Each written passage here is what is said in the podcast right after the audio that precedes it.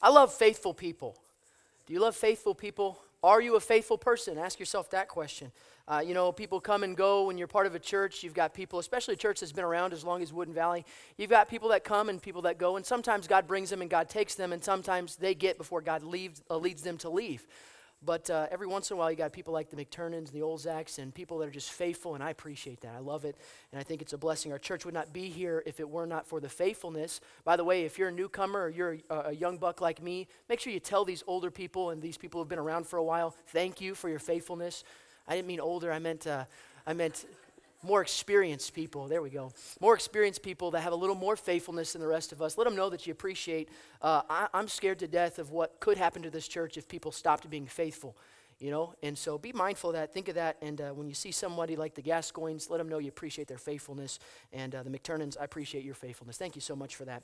Ecclesiastes chapter 1, if you'll go there. We'll finish up in Ecclesiastes chapter 1 and go right into Ecclesiastes chapter 2 tonight. And uh, we'll just read one verse, but we're going to cover a lot tonight. And that doesn't mean it's necessarily going to be a long sermon, uh, but uh, we're definitely going to cover a lot of content tonight. And I just want to be honest.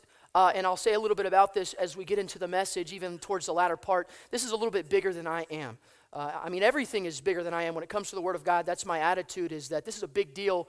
But specifically, the topic that I'm going to be covering tonight and towards the end of the message, uh, I'm a little nervous. Uh, I'm always nervous when I come to preach, but I'm especially nervous tonight. So if you'd pray for me, I'd appreciate it because it's a very big deal. And it's something that Satan is using in even our church to uh, have his way. I don't want to spoil it, but he'll have his way with people in this area, and it's a big deal. And so uh, just be mindful of that tonight. If you'd pray for me, I'd appreciate it. Ecclesiastes chapter 1 and verse 16, one verse, and then we'll get into tonight's message. The first verse is verse number 16 that I'd like to read tonight. And again, we'll just use this to kind of get into the message tonight. Uh, I communed with mine own heart, saying, Lo, I am come to great estate, and have gotten more wisdom than all they that have been before me in Jerusalem. Yea, my heart had great experience of wisdom and knowledge.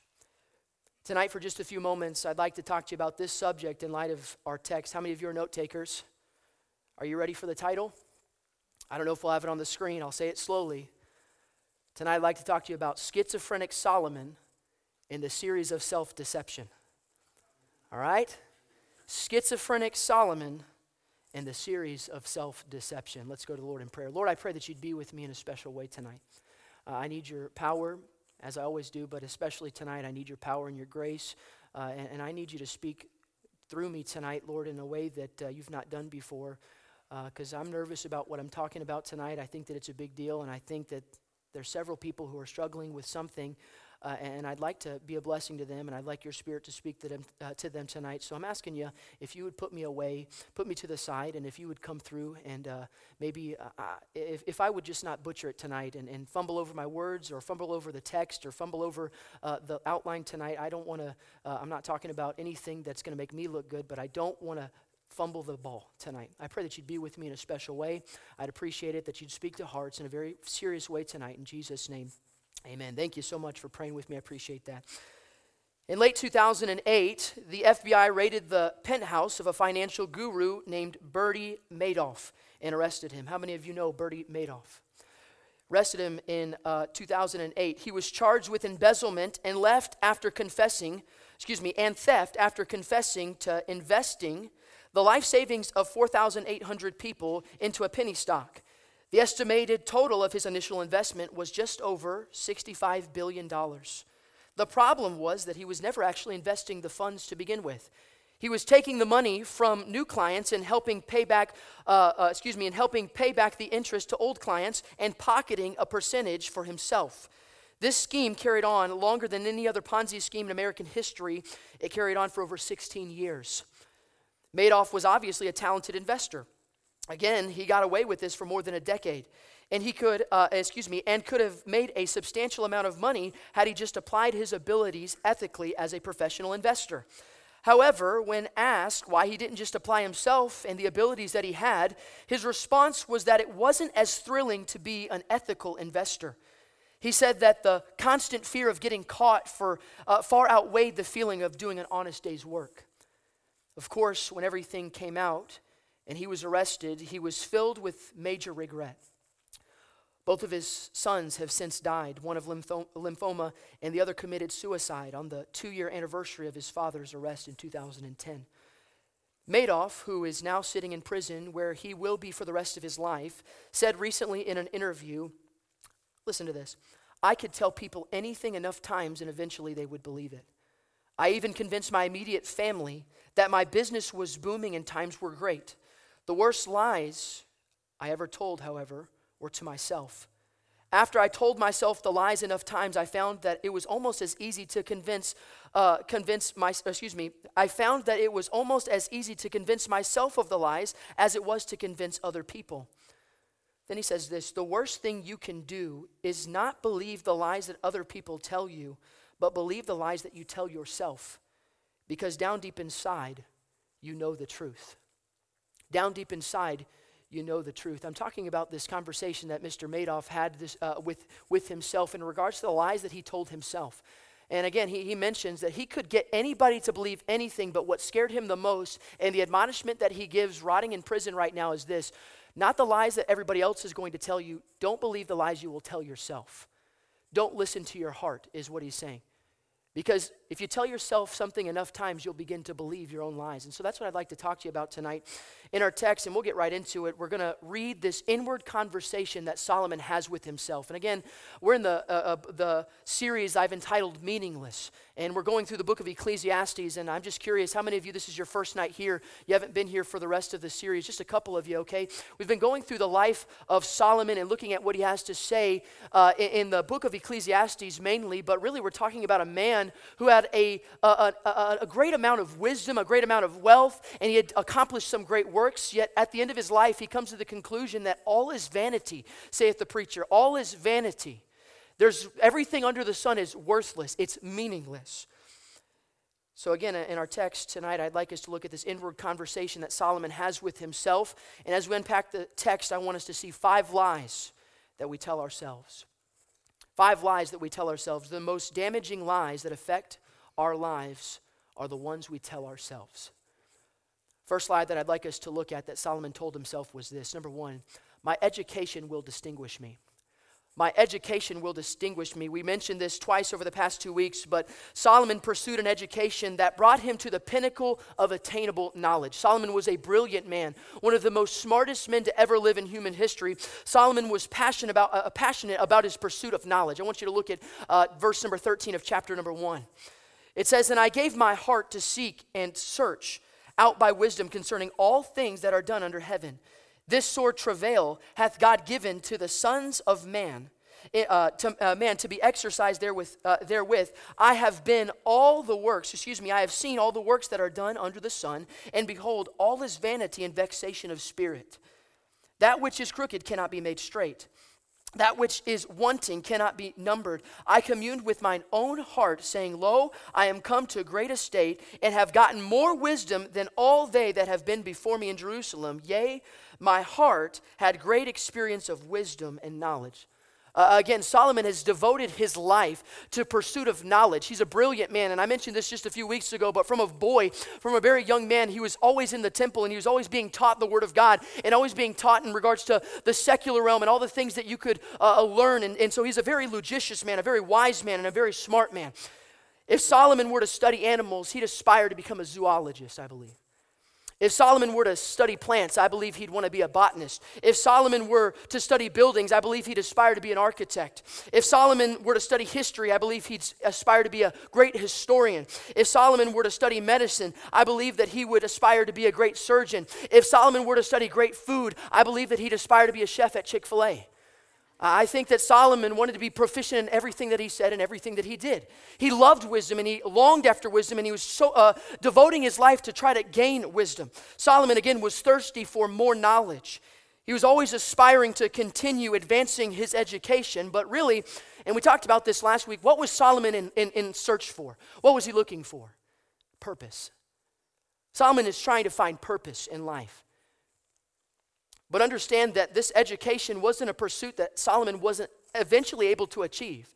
Now, uh, Solomon might not have come to the, uh, the pinnacle of all knowledge. Obviously, he didn't know everything, but human, humanly speaking, he was one of the most brilliant men to ever live uh, amongst humanity. And so, obviously, he put education in his crosshairs and he achieved great knowledge. He achieved that. As he would pursue knowledge, it was not something that was just beyond his reach that he could never grasp, it was actually something that he got a hold of.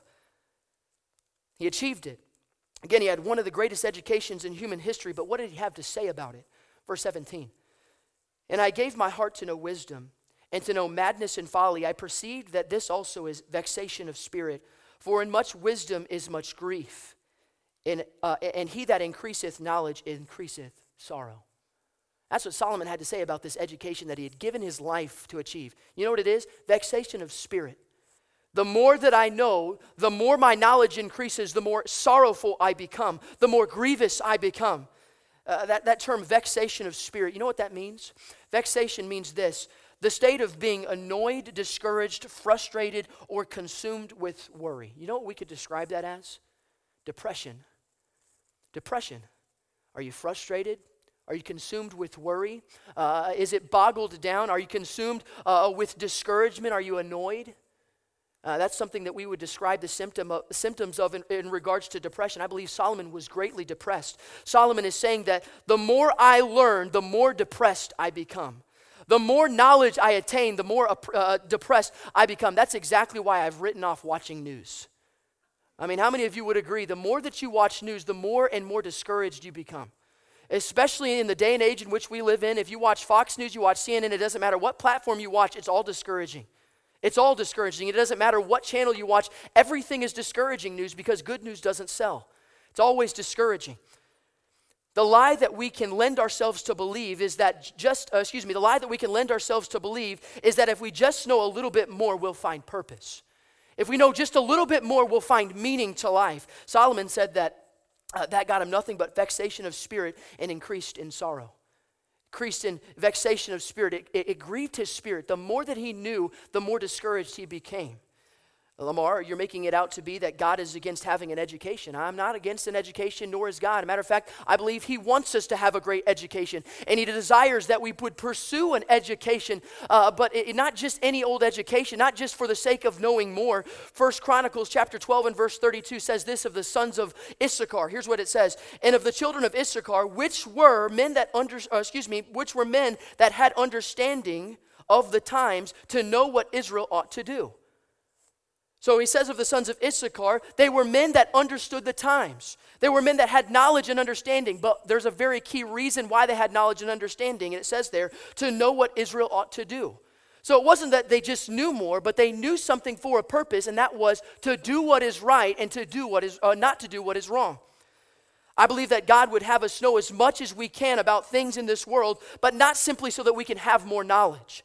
Not simply so we can know all there is to know uh, in regards to whatever Ben Shapiro is saying on his show or whatever Fox News says on their show. I know all this, all this information. That's not going to get you anything. It's not going to do anything for you. You ought to know it for a purpose. I believe we should know about the times. I'm not saying that we should plug our ears uh, to the things that are happening in this world, and I'm not just talking about politically. I'm talking about morally. I'm talking about everything under the sun. I believe we ought to aspire to know, but not just to know it, but to know it for a reason, to know what we ought to do or what, know what we ought not to do for some of us.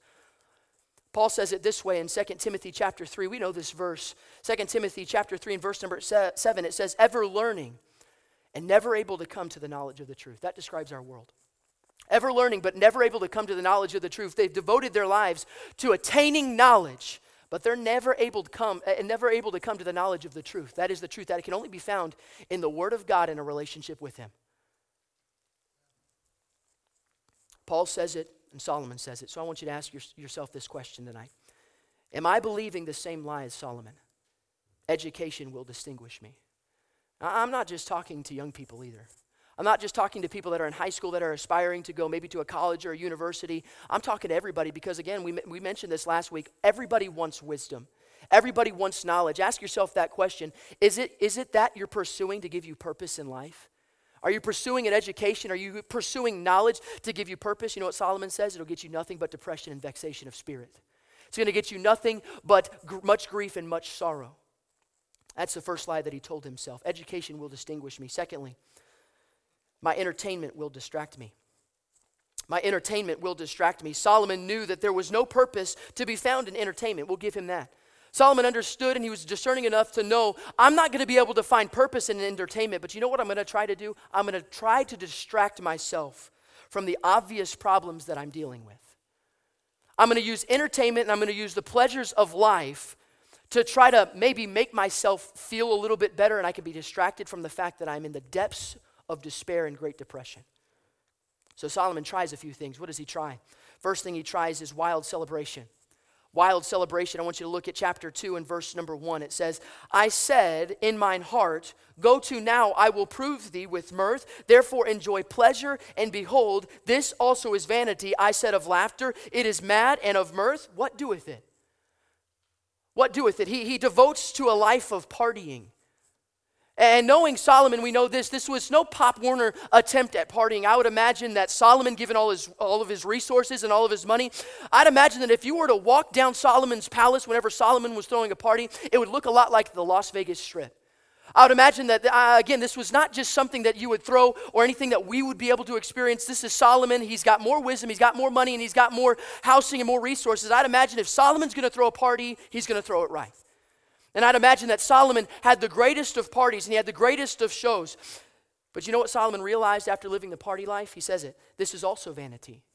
This is also vanity. This is mad. What doeth it? In other words, Solomon is saying, This wild celebration that I'm indulging in, meaningless, purposeless. It does not fill the void. Proverbs 14 verse number 13, it says, Even in laughter, the heart is sorrowful, and the end of what, uh, excuse me, in the end of that mirth is heaviness. You know who said that? Solomon. Even in laughter, the heart is sorrowful, and the end of that mirth is heaviness. So he tries wild celebration. What else does he try? You ready for this next one? I like this next one. Tries wine and Chick fil A. It's in the text. We're going to see it right here. Tries wine and Chick fil A. Look at verse number three. I sought in mine heart to give myself unto wine yet acquainting mine heart with wisdom, and to lay hold on folly, till I might see, uh, see what was that good for the sons of men, which they should do under the heaven all the days of their life. Hey, Pastor, he was a moderationist to begin with.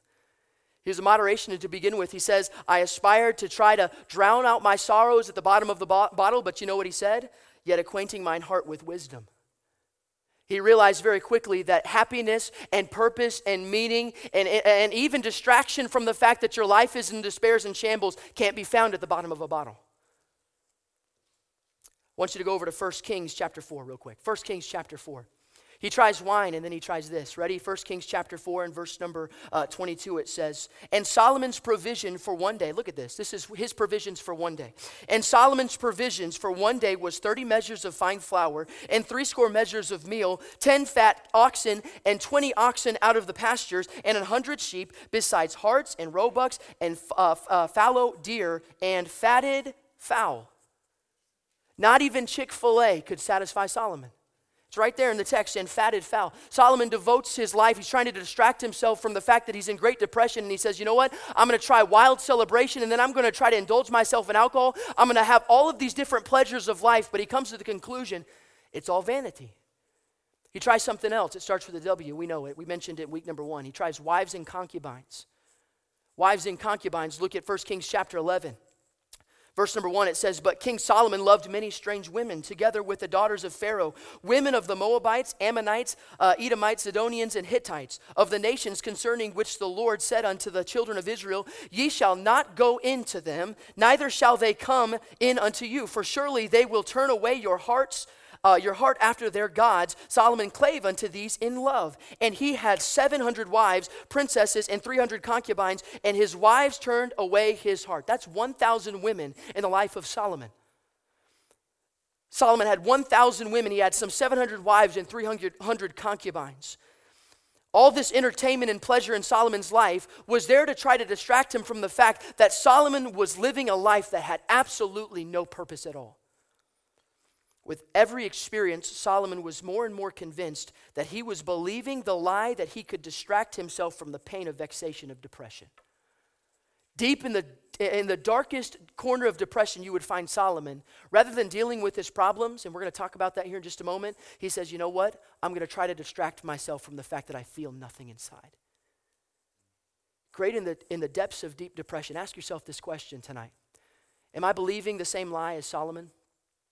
That entertainment will distract me? entertainment will distract me from what? Depression? Uh, I, uh, hey, let's not pretend that Christians don't suffer from depression. Let's not pretend that people in this room are not suffering from depression. Ask yourself that question. Are you believing the lie that if you just distract yourself with entertainment, if you just put something in front of your face, that it's going to distract you from the fact that you have no feeling inside? Solomon tried it. You know what he said? Vexation of spirit. It's worthless, it's meaningless, it's vanity.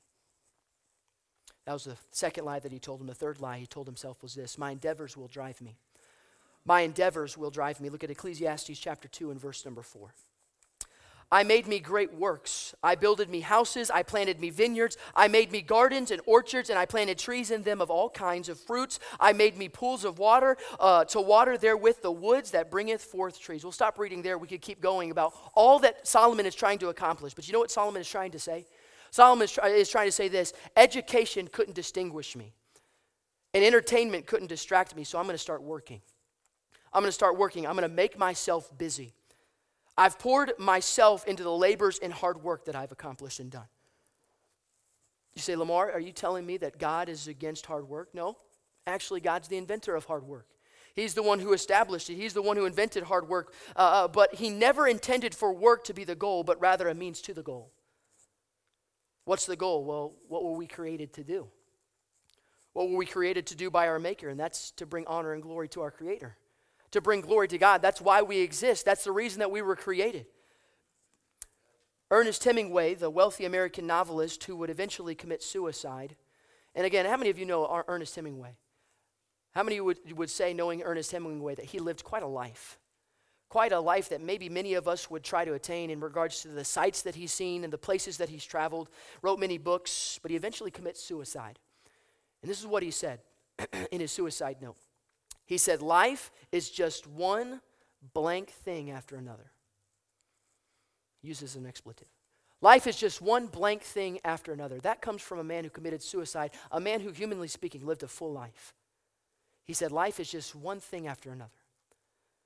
Derek Kidner, Old Testament scholar, stated that what spoils the pleasures of life for us in our eh, excuse me what spoils the pleasures of life for us is our hunger to get out of them more than they can ever deliver.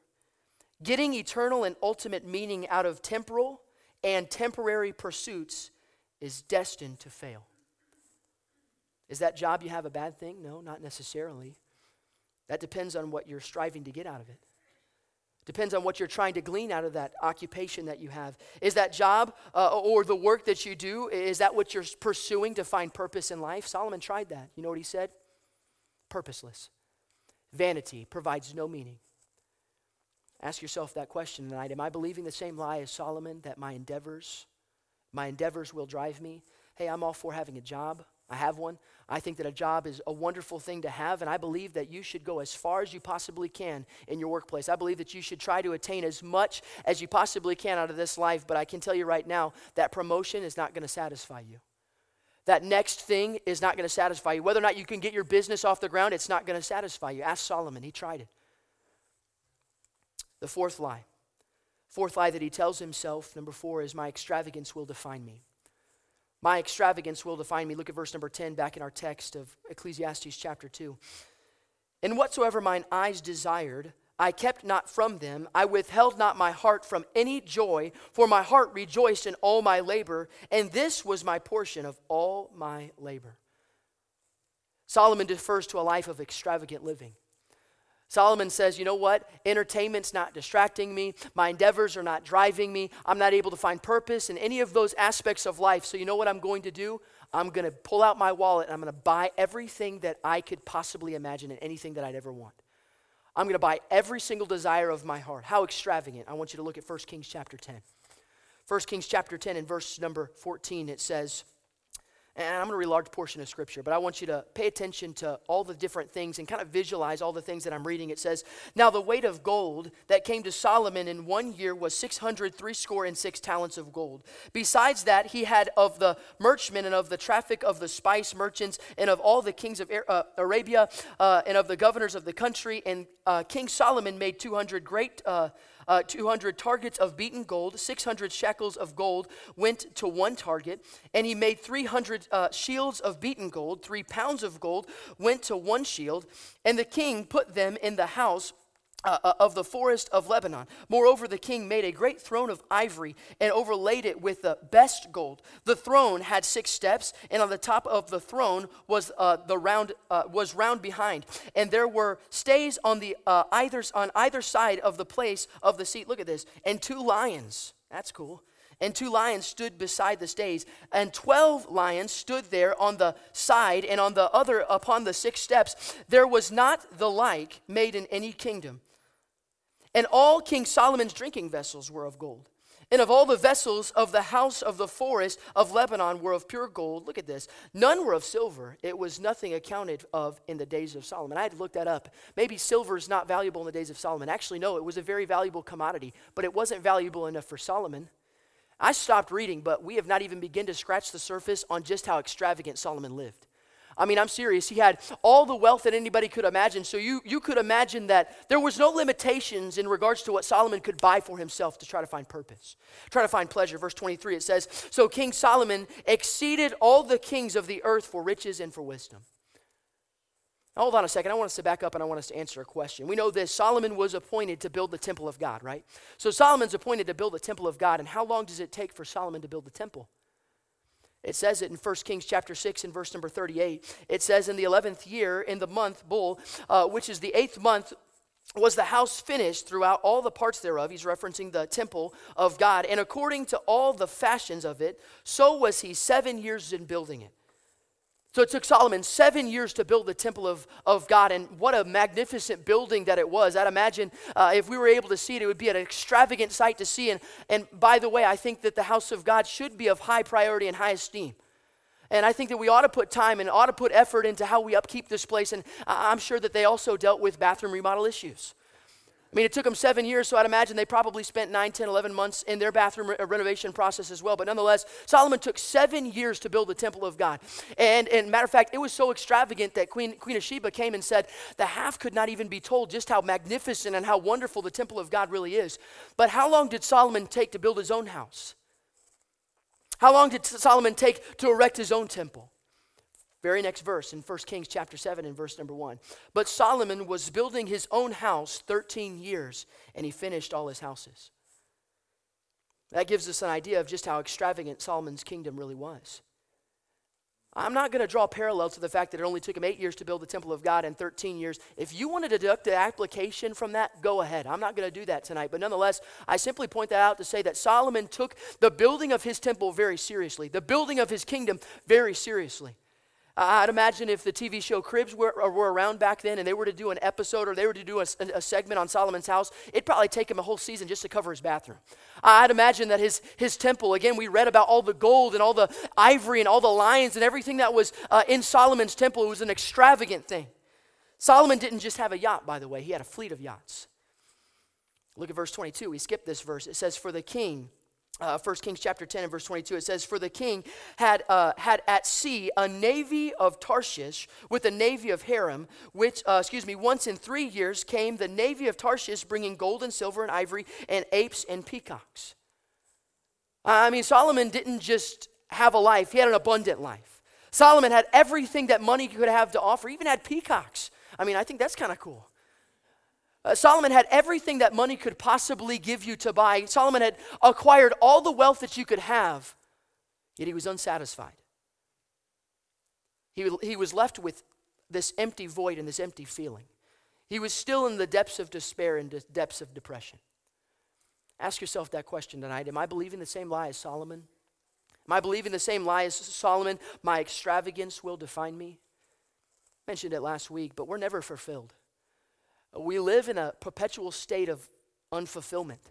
And everything that we pursue in life, usually it's monetary. Usually it's physical. Usually it's something that we're trying to attain that money can buy. How many of you have ever bought something? How, uh, be honest, how many of you have ever bought something that's made you happy for the rest of your life? None of us. You know why? Because earthly possessions were never meant to fill that void. Solomon would be the first to tell you that a life lived out in pursuit of things that money can buy will leave you just as dissatisfied as if you had nothing. That was the fourth lie. The last lie, I, I want to set some groundwork. Uh, uh, like I said before, I'm unqualified to preach this next point. I'm not a psychiatrist. Uh, I, I, barely make the mark as an assistant pastor. I've only been doing this for a couple of months. But I want to take this very seriously because I know that somebody, I know a couple of individuals that are struggling with this tonight. And so I hope you'll give me grace. I don't want to fumble anything and I don't want to sow, sow any kind of false narrative. I want to be very careful on how I handle this next part. Here's the other lie that Solomon told himself. Number five, my existence is discretionary. My existence is discretionary. Ecclesiastes chapter 2 and verse number 11. Then I looked on all the works that my hand had wrought, and on the labor that I had labored to do, and behold, all was vanity and vexation of spirit. Then he says this, and there was no profit under the sun. Skip down to verse number 17. He says it so plainly. Therefore, I hated life, because the works that is wrought under the sun is grievous unto me, for all is vanity and vexation of spirit. We, mentioned this just a few weeks ago, and we defined that term under the sun, and it simply means life on earth, right? So, life on earth. So, Solomon is saying that his life amounts to nothing. And because of this evaluation, he says it himself he hated his own existence. He hated himself. As Solomon looked back on his life and all the works that he had wrought with his hands, his conclusion that life was that life was discretionary. I could say it this way that life was optional. That it was optional. I'm not sure. Are you saying, Lamar, that, Lamar, uh, that Solomon was suicidal? I really don't know. I read a couple of commentaries a couple of weeks ago, even this past week, and I was looking at the life of Solomon, and there's really no scriptural evidence to support whether or not Solomon was suicidal. Some people believe that he was, but you know what he did say? I hate my life. I hate my life. It'd be very easy to derive from Solomon's life after experiencing all that he's experiencing and in coming to the conclusions that he's come to thus far. It would be not far fetched, would it, to believe that Solomon might have been suicidal? Maybe Solomon looked at his life and he looked at it through, through this lens. It would be better if I was never born. It'd be better if I never existed. It'd be better if I never breathed another breath of life. Here's the lie that Solomon bought into that life was optional. Maybe it'd be better if I never existed. Ask yourself this question tonight Am I believing the same lie as Solomon? Am I believing the same lie as Solomon that my existence is discretionary, it's optional. Again, I want to be very careful how, how, I, how I tread on this topic because suicide's a big deal. It's a very serious thing, and just like I said about depression, don't think for a second that Christians don't have suicidal thoughts because they do. When I was young, um, there was a young man, his name was Hunter. My first name is Hunter, by the way. And uh, there was another young man, his name was Hunter. He's probably about five or six years younger than me. And uh, Hunter, uh, his grandparents were faithful members of my church. And he had a brother, his name was Duke, just a couple years younger than him. And I can remember, uh, for some reason, I think it was just because I had his name, he looked up to me. And I can remember his grandma coming and he called, couldn't pronounce his words properly. He called me to Utahana, which is the other Hunter, okay? I remember him coming, and, and man, his parents tried so desperately hard to keep him active and keep him in church. And the reason being is because his dad, Greg Jr., was not faithful. Uh, there's some, some uh, they're not really sure if he was a Christian or if he was saved. Uh, he had several different uh, uh, lovers and had several different wives. He'd been divorced five or six times, and he was only like 30, 31, 32 years old. And I remember growing up with Hunter and seeing him grow and kind of just depart from the Lord and kind of go off when he started to live with his dad, stop living with his grandparents. And I remember just being real burdened about that. Two years ago, my mom calls me on a Sunday morning. She said, Did you hear about Greg Jr.? And I said, No, what happened? She said, Well, Hunter came home from school yesterday, or excuse me, two days ago. And he walked in and he found his dad laying on the ground and he'd taken a revolver and taken his life. And Hunter was only, you know, just, he's a couple years younger than me. Duke's even younger than him, still in high school. Can I, remember, I can remember my mom telling me about that. And I remember when I was in high school, I remember hearing somebody in my church say, ah, Christians don't suffer from depression. Suicide's a real thing. It's a, it's a big deal, and I think that there's some people even struggling here tonight with thoughts of suicide. Maybe you're not struggling with it right now, but at some time in your life, you'd struggle with the thought of maybe my life is better off if I'd never existed. Can I tell you something? Genesis 1:27 says, "For God created man in his own image. We were created in the likeness of God himself. God created us so intricately, so much so that he created us in his likeness." Isaiah 64 and verse number 8, it says, But now, O Lord, thou art our Father. We are the clay, and thou art the potter, and we all are the work of thy hand. I'm a testament to God's handiwork. God created me exactly how he wanted to create me. Uh, he wanted to create me. Job chapter 33 and verse number 4 The Spirit of God hath made me, and the breath of the Almighty hath given me life. Bible says that every good gift and every per- perfect gift cometh from above, and life is no exception. Life is a gift from God. One of my favorite verses in all the Bible is Psalms 139 and verse number 14. I will praise thee, for I am fearfully and wonderfully made. Marvelous are thy works, and uh, that my soul knoweth right well. Never buy into the lie that the devil's trying to tell you that you don't matter. Never buy into the lie that the devil's trying to sell some people, and this, even some of our young people that are struggling, I believe, with this. Never buy into the lie that no one cares. Because I can tell you with firsthand experience that there is one that cares. And his name is Jesus. He's the one who created you. I'm going to be going, uh, I'm going over uh, uh, my series in, in Sunday school. It's hymnology. And this week, man, I, I was just broken as I read the story of no one ever cared for me like Jesus. I don't want to ruin it for those who are in my class. We'll talk about it next week. But I can tell you right now, I'm a testament to that. No matter how low life gets, no matter how discouraging you be, or discouraged you become, no how, matter how depressed you become, just know this: you are fearfully and you are wonderfully made, and God loves you. Never forget that. John chapter 10 and verse number 10, it says, The thief, that's the devil. The thief cometh not but for to steal, kill, and destroy, and that's exactly what he does. And he's very good at it. Bible also says that Satan is the father of all lies. And Satan would love to convince some people in this room that you don't matter. God, who is the giver of life to begin with, desires that you have life, and the rest of that verse says that he came that you might have life more abundantly.